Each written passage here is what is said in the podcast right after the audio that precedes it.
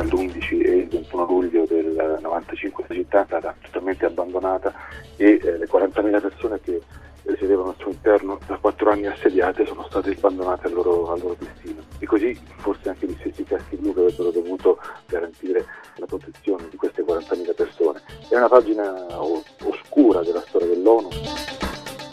Chi è stato? I popoli che sono diversi dai regimi, voi dite, lei e Riccardo Nuri nel vostro libro, non sono stati loro.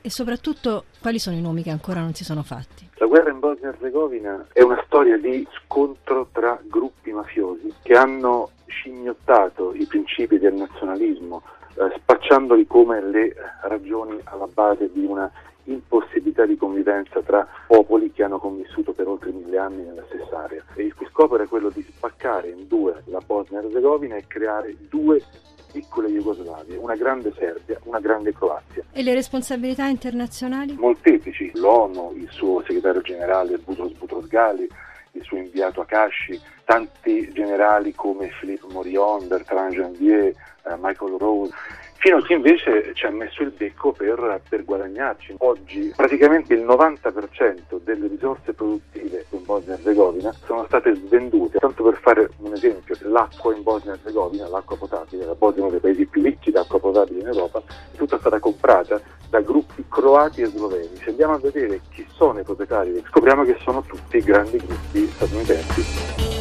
A proposito del Tribunale Penale sulla ex Jugoslavia, voi dite una grande idea che però ha sortito pochi effetti. Il titolo del libro è Srebrenica, la giustizia negata. Uno degli aspetti più drammatici di questa giustizia negata è l'impunità che ancora oggi vige in Bosnia. Perché ancora oggi essere per Srebrenica significa essere contro qualcuno, qualcun altro e questo nell'Europa di oggi che significato assume Luca Leone? Oggi tutti scaricano sulla Serbia la responsabilità, ma nessuno parla ad esempio delle responsabilità dei croati. Sarebbe sufficiente che l'attuale presidente serbo Nikolic facesse un passo in più rispetto a quanto fatto dal suo predecessore Tadic, che ha riconosciuto il genocidio di Srebrenica, affinché la Serbia finalmente cominciasse a mettere in chiaro colpe di altri. Per quanto riguarda il discorso della giustizia, ma due cifre per provare a, a capirci al volo. La prima, Oggi, vent'anni dopo la fine della guerra, ci sono ancora in circolazione oltre 16.000 criminali